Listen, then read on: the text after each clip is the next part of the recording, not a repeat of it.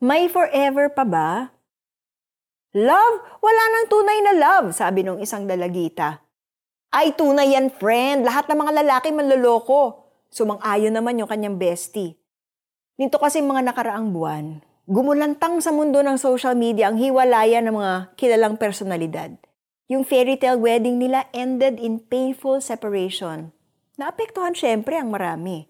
May napatanong, kung sila nga naghiwalay, papaano pa ako? Wala na ba talagang forever?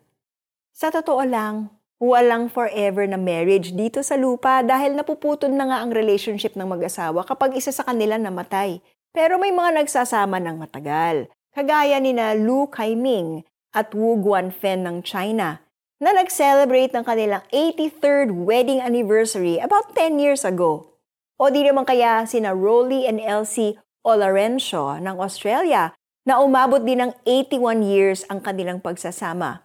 But it's true, all men and women like you and me are prone to failure because of sin and temptation. Walang perfect persons dahil lahat naman tayo may flaws. We cannot anchor our hope solely on our partner. Pero posible pa rin ang forever na love with the author of love na si God. Ang pag-ibig niya ay tunay, hindi fake. Ito'y tapat, walang halong bola, at hinding-hindi kukupas. Siya ang tunay nating forever love.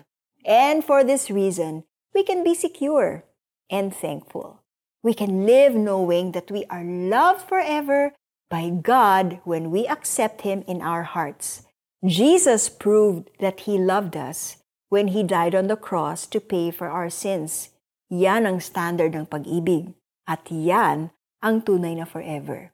Makakaasa pa rin ba tayo na magkakaroon tayo ng partner dito sa lupa na pangmahabang panahon? Oo naman. Pero first things first, let's fix our eyes on the author of love, that is Jesus Christ. Let's pray. Lord Jesus, salamat sa iyong tunay na ehemplo ng pag-ibig. Tinatanggap kita sa puso ko. Salamat sa iyong pagmamahal at turuan mo rin akong umibig ng tunay. Amen.